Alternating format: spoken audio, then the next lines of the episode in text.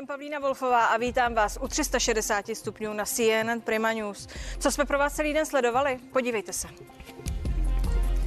První vakcíny proti COVID-19 pro děti dnes vyočkovaly první české pediatrické ordinace. Jsou vakcíny dostatečně prověřené? Jaká je motivace očkovat malé děti? Proč Němci tohle očkování plošně nedoporučili a jaké argumenty pro očkování těch nejmenších naopak máme my? V duelu se potkají imunolog Jiří Šinkora a mikrobiolog Petr Šebo. V důsledku zdražení energií budou nejchudší domácnosti v Česku vydávat až 60% rodinného rozpočtu jen na bydlení. Tak reaguje trh na krizi. A mezi tím zkrachovala další společnost Microenergy. Kvůli tomu skončil v nouzovém režimu i sám energetický regulační úřad, tedy státní hlídač cen energií. Martina Kolovratníka z ANO, Marka Výborného z KDU ČSL a Jaroslava Foldiny z SPD se zeptám, jak jsme se dostali až sem a co bude dál. Senát dnes neodhlasoval změnu v zákoně, která by umožňovala českým soudům uznávat zahraniční adopce homosexuálními páry. Dál tedy platí, že pokud si stejnopohlavní pár osvojí dítě v zahraničí, po návratu do České republiky pozbývá rodičovských práv. Senátor Jiří Čunek má za to, že je to tak v pořádku a senátor Václav Láska to chce změnit. Argumenty obou stran zazní v dnešních 360 stupních. A znovu se řeší fotbal. Například, jestli za mistrovský titul v sezóně 2018-2019 zaplatila Slávě milion korun jako úplatek místo předsedovi fotbalové asociace Romanu Berbrovi. A zdá mu úplatek předal přímo JT. A jestli JT vážně znamená Jaroslav Tvrdík. Co vyprávějí právě zveřejněné fotbalové odposlechy tentokrát? To ví Pavel Procházka, šéf-redaktor časopisu Hetrik.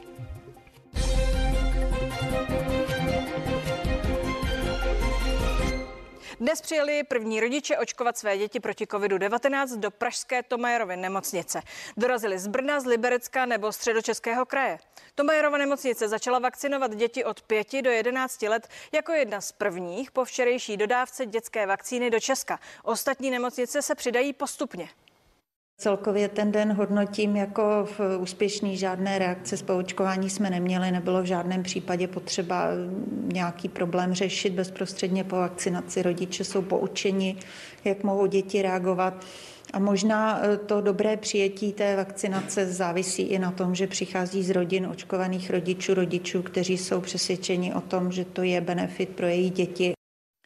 Mělo se očkovat až od nového roku. Začali jsme dnes. Imunolog Jiří Šinkora a mikrobiolog Petr Šebo jsou se mnou ve vysílání. Dobrý večer. Dobrý, Dobrý večer. večer. Pane profesore Šebo, proč se děti mají očkovat proti COVID-19? Jde o jejich ochranu, tedy před onemocněním, anebo čistě praktickou záležitost? Chrání spíš nás, mohou na kroužky. Jak je to s tím motivem podle vás? No tak ty kroužky by byly fajn, ale ten důvod je hlavně zdravotní. Já, on by to měl vysvětlovat spíš asi nějaký pediatr, třeba profesor Lebel z Motola, ale myslím si, že nic neskazím, když všechny odkážu na webové stránky České vakcinologické společnosti vakcinace.eu, kde to je velmi hezky podrobně vysvětleno, je to tam popsáno, jaká, jaké jsou přínosy, jaká jsou rizika, s jakou frekvencí, a závěr je doporučení očkovat. A kdybych to měl schrnout, tak prostě to není pravda, že to onemocnění pro děti nepředstavuje vůbec žádné riziko. Naštěstí teda je to riziko významně menší než u dospělých, ale pořád tam docela významné riziko je, protože třeba, když se začtete do toho, co píše vakcinologická společnost, tak zatím bylo hospitalizováno kvůli covidu v Čechách 1250 dětí 8 jich na to umřelo od 0 do 17 let. Ta smrtnost je naštěstí teda velmi nízká, ale zhruba 250, 250 dětí muselo být hospitalizováno kvůli tomu eh, těžkému zánětlivému syndromu pediatrickému. Teda ty naštěstí to všechno přežili. Průměr těch dětí byl 9 let a e, u těch dětí, ale u těchto těch dětí, co rozvinou ten PIMS, tak zhruba 90% dostane zánět srdečního svalu, myokarditidu, perikarditidu a e, je to teda problém. Takže to je ten hlavní důvod, proč se doporučuje ty děti očkovat. Jinými slovy, ochrana dětí. Pane doktore Šinkoro, bavíme se o těch motivech. Vidíte to stejně? Vidíte to jinak? Nevidím to stejně. Podle mého názoru Tady přišla nová rýma, je to nový koronavirus, který napadl naši společnost, integruje se mezi nás a snaží se, se s námi zžít. Bude to, říká se tomu, tomu endemit, bude to typický rýmový virus v pár letech a my se snažíme očkovat děti pro, proti rýmě. Uh, argumenty, že umírají děti na koronavirus, koronavirus, jsou založené na tom, že my je trasujeme. Uh, já si myslím, že v České republice umírá každý rok několik dětí na komplikace způsobené uh, plicními nebo respiračními viry a nikdo to nesleduje. Toto je podle mě hysterie a neustále se tady nás snaží přesvědčit, abychom um, sorry, řeknu to na, na rovinu, podporovali farma proto, aby nás naočkovali úplně všechny. Tedy vy máte za to, že se očkovat děti nemají a možná se dostaneme i k dalším, eh, kdo se ještě nemá očkovat a argumenty, eh, že děti umírají a jsou také nemocné a roznášejí ten virus, nejsou ty, eh, které považujete za relevantní k tomu očkování. Abychom si to schrnuli, prosím, jednoznačnou odpověď. Jednoznačná odpověď. Virus roznáší očkování. To je úplně jasné. Pane profesore Šebo, k bezpečnosti těch vakcín, k tomu, jak to je nastaveno. E, zřejmě nesouhlasíte zjevně s panem doktorem Šinkorou. Nicméně zeptám se jinak. Jsou ty vakcíny e, pro děti bezpečné? Je na to už dost dat, abychom mohli tuhle věc dát takhle malým dětem? Protože Němci například usoudili, že to možná tak jednoznačné není. No, jestli dovolíte jenom poznámka k tomu, co říkal pan doktor Šiktora, to je prostě tvrdit, že se očkujeme proto, abychom podporovali farmafirmy, no tak tomu nemám slov, to prostě si nezaslouží ani komentář, to je prostě hloupost. A samozřejmě, že, že eh, to o doporučení ty německé štyko, ten profesor Tom Mertens, tak já koukám po večerech na politické diskuse v německé televizi pomalu každý večer a nad tím teda kroutí nad alibismem jejich eh, vakcinační komise, kroutí hlavou teda velká část německé odborné i laické veřejnosti. Jo. A samozřejmě, Promiňte, že... já do toho vstoupím, připomenu, že Němci minulý no. čtvrtek, jejich eh, očkovací společnost, hlavní a zásadní, mínkotvorná, řekla, že eh, plošné očkování dětí eh, ve věku 5 až 11 let nedoporučuje. A mimo jiné argumentovala tím, že ano. není dost dat. Jenom to připomínám, pokračujte. Ano. Ano, to Česká vakcinologická společnost se k tomu postavila velmi podobně žádné povinné plošné očkování dětí 5 až 11 let tady nikdo neprosazuje. Česká vakcinologická společnost žádné tak, takové doporučení nevydala. Já bych s dovolením odkázal na webové stránky České vakcinologické společnosti. Tam je to skutečně krásně všecko vysvětleno, všechno popsáno. Jsou tam popsané vedlejší, web, popsané vedlejší účinky. Je tam jasně vysvětleno, že klinických studiích žádné skutečně opravdu závažné účinky očkování na tuto věkovou kategorii 5 až 11 nebyly pozorovány. Ve Spojených státech zatím dostalo první dávku této vakcíny víc než 5 milionů dětí. Víc než 2 miliony dětí již dostali druhou dávku a to, že tyhle vakcíny jsou pro, pro děti velmi bezpečné, tak o tom není vůbec žádná pochybnost. Ty, tyhle vakcíny jsou pro děti 5 až 11 dokonce bezpečnější než pro ty, než pro ty děti 12 až 17, protože tam v té kategorii těch kluků přece jenom ta, ta eh, incidence těch přechodných eh, zánětů myokarditid nebo perikarditid je, je trošku vyšší, ale u těch dětí 5 až 11 se tohle to nevyskytuje. Než se, promiňte, než se, než se doptám ještě, vá, než se zeptám, obrátím na pana doktora Šinkoru. Pane profesore, tak se chci jen doptat, tedy jinde ve světě je ta situace takhle, řekněme, přátelská k těm vakcínám, k očkování dětí. Jednoznačná jenom Němci uh, takovýmhle způsobem jsou mimořádně Ale Němci obezřetní. taky vydali doporučení, aby se očkovali děti, které jsou v riziku. Takových dětí není vůbec málo. Jsou to především děti, které jsou obézní, protože dneska už se ví, že ten virus je schopen lézt do takových takzvaných adipocitů, to jsou buňky tukové tkáně, je schopen se v nich množit a to vyvolá tu prozánětlou signalizaci. Takže obézní děti jsou skutečně ve vážném riziku. Když se zeptáte pana profesora Lebla z Motola, tak vám řekne, že tam měli děti, které se vyloženě dusily. Problém mají děti, které mají diabetes, problém mají děti, které mají neurologické potíže, problém mají děti, které mají nějaké srdeční onemocnění, plicní onemocnění. Takže ta skupina těch dětí pro které COVID představuje významné riziko, není vůbec malá. Vedle toho, že zhruba jedno z 11 sta dětí, co se s tím virem setkají, tak rozvine ten těžký zánětlivý syndrom a musí do nemocnice. Jo? Takže říkat, že to pro děti nepředstavuje vůbec žádné riziko, není prostě pravda. A samozřejmě, že jsou tam i nějaké nepohodlí a, a nějaké vedlejší účinky. Já neříkám, že se všechny děti mají povinně očkovat, ono teď se valí těma školama a školkama takové tsunami těch infekcí, že se klidně může stát, že těch dětí, kteří to ještě neprodělali do té doby, než na ně přijde vakcina, už moc nebude. Jo? Ale prostě vakcinologická společnost se k tomu velice seriózně postavila, protože to je samozřejmě horký téma, který diskutují desetitisíce rodičů, všichni se tím zabývají, každý má starost o svoje děti, přemýšlí, máme dát očkovat, nemáme dát očkovat, tak ať se všichni s dovolením podívají na ty webové stránky vakcinace.eu, ať si to tam přečtou a ať se podle toho rozhodnou. Jsou to jejich děti, tak co já jim mám radit, že? Pane doktore Šinkoro, uh, Němci jsou obezřetní, jak jsme řekli, nicméně ta skupina těch doporučených očkování je, jak říkal pan profesor Šebo, eh, široká. I při těchto argumentech, eh, které jste slyšel, eh, si stále domníváte, že je to hra o peníze, že jde o to podpořit farmaceutický průmysl v tomto případě. A mluvíte tak jenom o tom dětském očkování, jenom abychom si to ujasnili, nebo o tom očkování obecně? Mluvím o očkování těch, co nepotřebují. Já naprosto souhlasím s Petrem Šebem, že je to rozhodnutí každého rodiče. Rozumíte? Um, je to vaše dítě a vy se rozhodněte, jestli očkovat nebo ne. Já bych do toho vůbec nezasahoval. E, strašně bych byl rád, kdyby v tomhle státě e, vznikla situace, že každý si rozhodne o svým dítěti, jestli očkovat nebo ne, jestli to je pro něj menší stres a tak dále. Imunologicky je to nesmysl. A na tom si budu trvat. Imunologicky očkovat dítě proti chřipkovému viru je nesmysl. Na druhou stranu, každý si může rozhodnout o osudu svým a svého dítěte. That's it. Pane profesore, uh... Pojďme eh, k těm eh, nežádoucím účinkům. Co o nich vlastně víme v souvislosti tedy s tím dětským očkováním?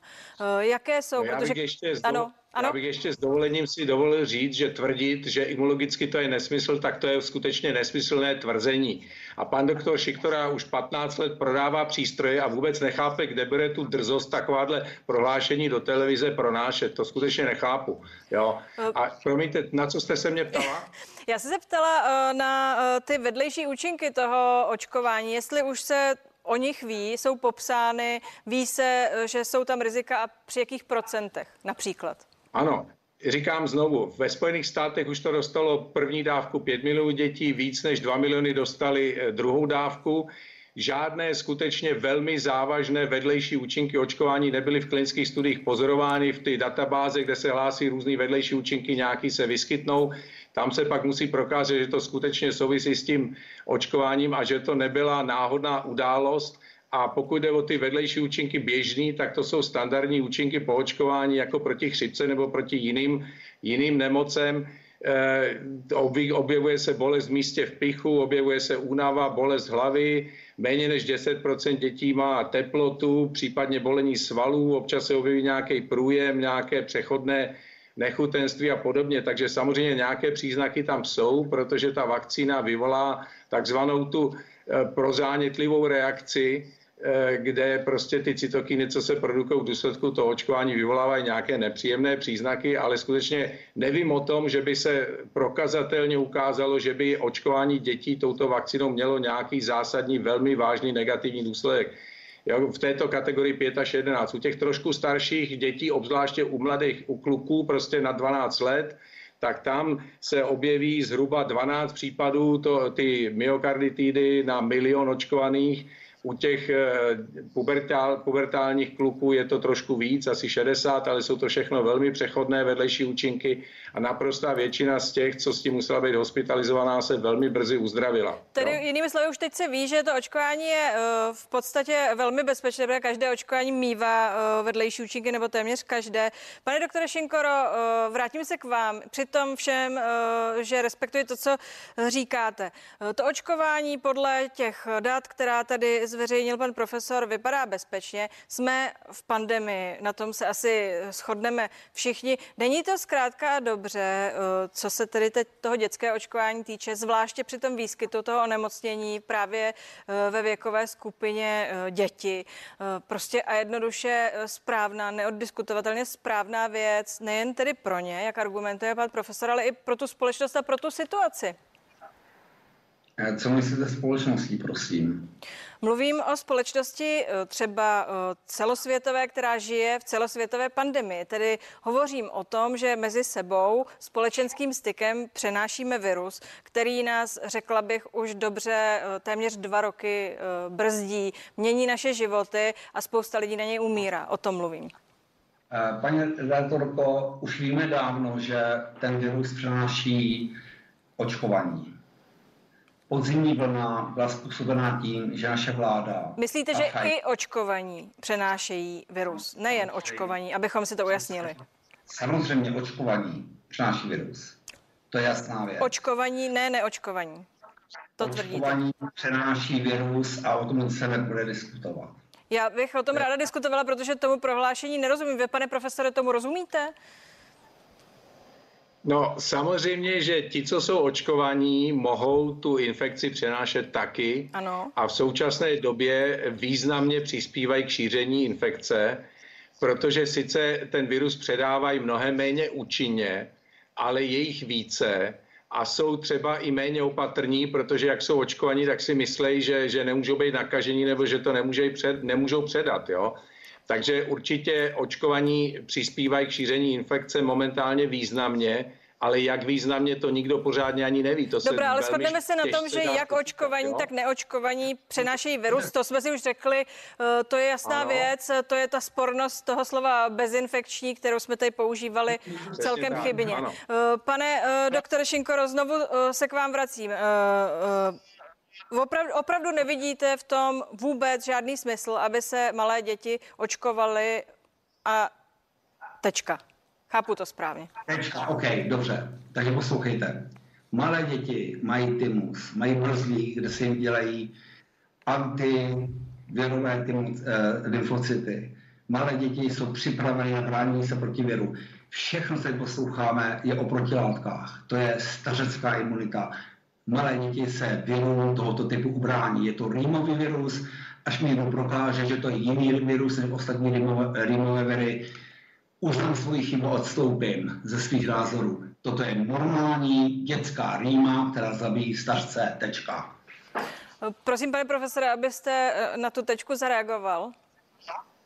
Tak naštěstí eh, samozřejmě tento virus těch dětí zabil hrozně málo zatím. Říkám, umřelo jich pouhých osm, jo, z těch, já nevím, kolik jich bylo nakazeno, několik set tisíc zatím, ale 250 jich bylo těžce nemocných, vyvinulo ten PIMS, z kterého si můžou odnést těžké poškození zdraví do budoucna, 1250 jich muselo do nemocnice. Samozřejmě v poměru k tomu, kolik těch dětí se nakazilo, jsou to velmi malá čísla, to s tím já souhlasím, a rozhodně bych eh, netvrdil, že tenhle virus je nějak extrémně pro ty děti nebezpečný, ale tvrdit, že pro ně není nebezpečný vůbec, není správné a ať se každý rodič rozhodne, jestli své dítě chce nebo nechce chránit, ať navštíví webovou stránku České vakcinologické společnosti, ať si o tom počte, udělá si svůj názor a rozhodne se podle toho. Tam jsou popsána přímá i nepřímá rizika, je tam popsáno, jak děti přispívají k šíření infekce, kolik dělo, dětí mělo jaké potíže, ať si to každý přečte, ať si podle toho udělá názor. A jenom si ještě doptám, pane profesore, než to uzavřeme úplně. Eh, na stole je povinné očkování možná pro některé uh, skupiny obyvatelstva. Uvažuje se o nějakých věkových hranicích, všechno se uvidí. Co se dětí týče, mělo by to přijít uh, na pořad dne podle vás za této situace, kterou teď žijeme? Já myslím, že povinné očkování dětí 5 až 11 let opravdu není na stole. Když se zeptáte eh, lidí z vakcinologické společnosti, profesora Chlípka a další z výboru vakcinologické společnosti, tak oni sice se vyjádřili, že nesouhlasí s povinným očkováním 60+, plus, ale to byla jenom ta první část toho tweetu. A když se jich pak na to zeptáte, tak oni říkají, no když povinně, tak ale všichni 18+, plus, jo? To je prostě tak, že samozřejmě všichni ty odborníci se shodují na tom, že povinné očkování by bylo skvělé a mohlo by nám hodně pomoct, ale bohužel tahle společnost je tak jako rozeštvaná, rozdělená a naši politici jsou tak neověřitelně alibističtí, jak ty, co skončili ve vladě, jak ty, co tam teďka nastupujou, že prostě nikdo si netroufne pořádně natvrdo říct, že by to očkování mělo být povinné, tak jako v Rakousku nebo někde v některých dalších zemích. Jo? Tak uvidíme, jak se to bude vyvíjet. Nevíme, jaké varianty virusem dorazí, jestli skutečně bude nutné přistoupit k povinnému přeočkování třeba proti těm novým variantám Omikronu a dalším. To se všechno ukáže. Zatím ta vyhláška, která byla vydaná, eh, mluví o povinném očkování 60 plus pro profesní skupiny zdravotníků, pracovníků sociálních služeb, integrovaného záchranného systému. Já si myslím, že to je velmi správně. To, co by bylo dobře k tomu, jako ještě dodat, by byla ta diferenciace u těch lidí, kteří už to očkování prodělali, protože samozřejmě i ty, co to prodělali, když dostanou dvě dávky vakcíny, tak se jim nic strašného nestane, ale některý by stačila třeba jenom jedna a to se bude řešit potom, třeba časem se dobereme toho, že bude známý nějaký korelát ochrany, že bude nějaké známé nějaké číslo hladiny těch protilátek třeba a tam jsou samozřejmě ještě další imunitní parametry, buněčná imunita, T buněčná, která se vůbec nestanovuje, nebere se v potaz. Takže třeba se dobereme situace, že bude známý nějaký parametr, podle kterého bude možno rozhodnout, jestli ten člověk potřebuje to očkování, jestli mu stačí jedna dávka nebo dvě dávky, ale to momentálně v téhle epidemické situaci prostě nebylo vůbec možné řešit. Takže já doufám, že se to dočkám a na jaře třeba to budeme moct takhle dělat. Děkuji, jo? pane profesore. A pane doktore, poslední slovo a prosím jen krátce. Povinné očkování pro kohokoliv, je to pro vás akceptovatelná věc? Není a chci říct, eh, že děkuji Petrovi, že to zhrnul tak, jak to zhrnul. Eh, poslední vstup byl naprosto excelentní. Děkuji, děkuji vám oběma, pánové, že jste s námi dnes večer byli. Přeji příjemný večer. Naschledanou. Naschledanou. Po dnešním hlasování v Senátu dal platí, že pokud si stejnopohlavní pár osvojí dítě v zahraničí a rozhodne se žít u nás, jeho rodičovská práva tu nebudou uznána. Osvojit si dítě může podle českých zákonů jen manželský pár, anebo jen jeden z párů. Mými hosty budou už za chvíli senátoři Václav Láska a Jiří Čunek.